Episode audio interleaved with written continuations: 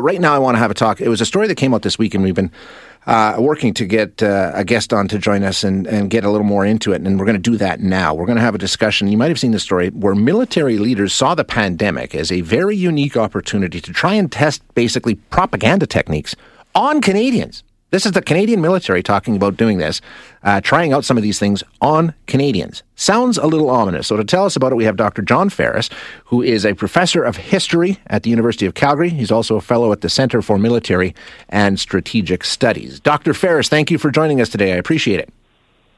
Glad to be here, Sean. So, when we take a look at this story, basically, um, what are we talking about here? What do we know about the plan that the Canadian military had put together as in a way to sort of test out some propaganda techniques around the pandemic?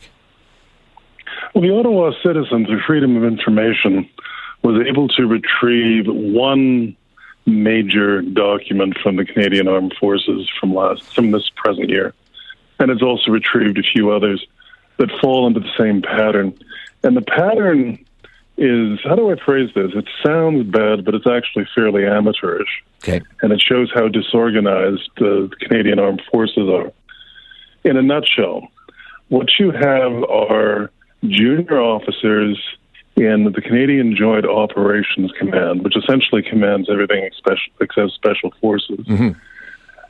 setting up plans to do exactly what you just said to try to influence Canadian attitudes on, say, COVID 19, or to try to influence Canadian attitudes toward the military. And in doing so, what they're trying to apply are forms of behavior called influence operations, which essentially are ways by which military or military intelligence organizations shape public opinion.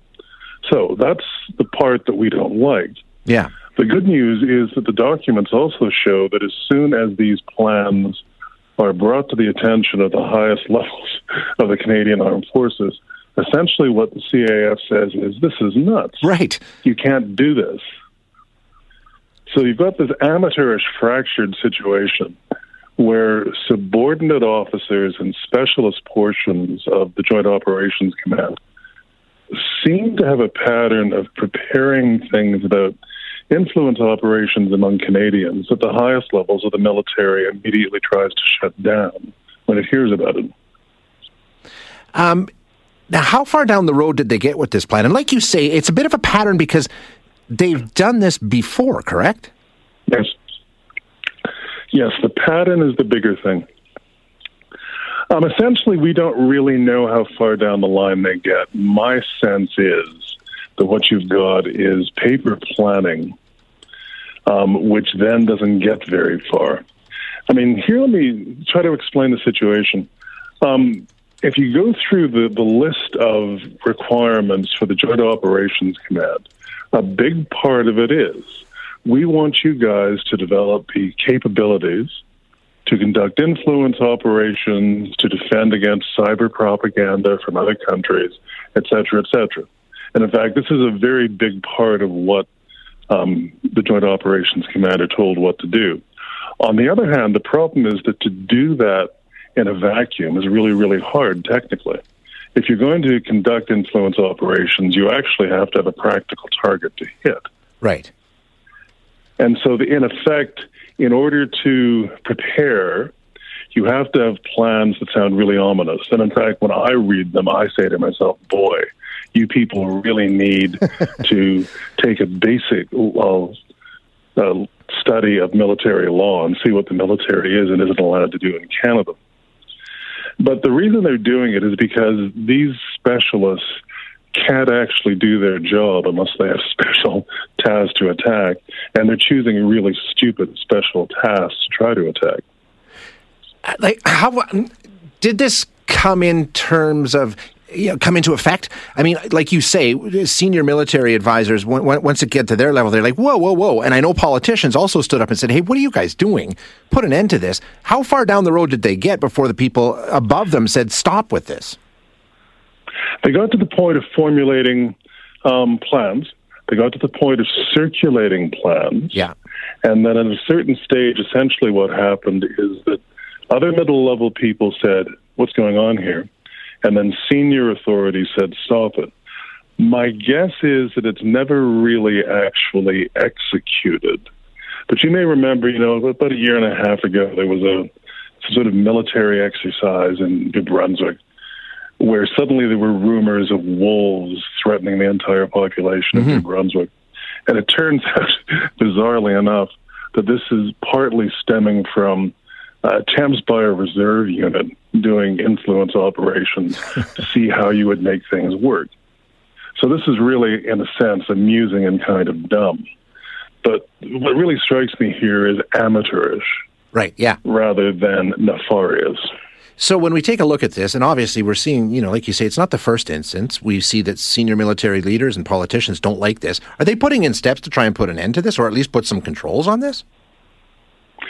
Judging, I can only judge from what you see in the face of the document. Um, the fact that senior officers are essentially saying in formal terms, this should not be done, this is illegal, don't do it, right.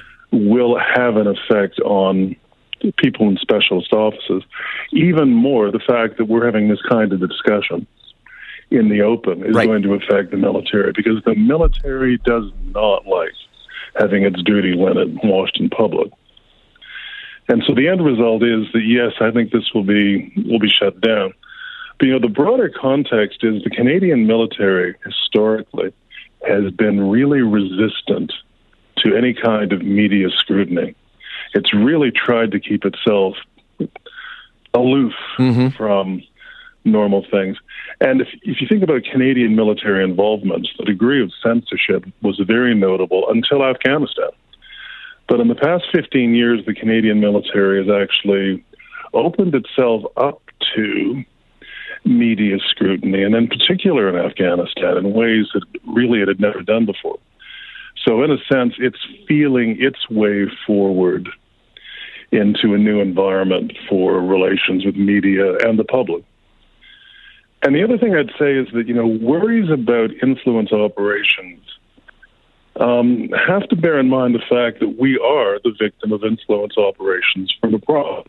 Sure. No one in their right mind, I think, is going to say um, Russians are, Russian organizations are not involved in trying to right. um, manipulate attitudes toward COVID in North America on the basis of what we know of Russian subversion and influence operations. That's exactly what we would expect. Yeah. And there should be an organization in Canada monitoring what's happening there. But I don't think it should be the military.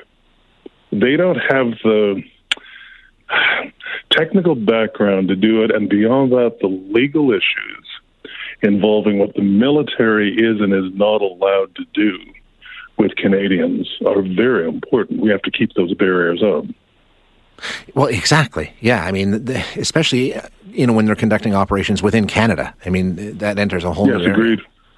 Yeah, uh, Dr. Ferris, thank you so much for the chat this morning. I appreciate it. Good. Thank you very much. Good luck. Yep. Thank you very much. That's Dr. John Ferris, who is a professor of history at the University of Calgary and also a fellow at the Center for Military and Strategic Studies.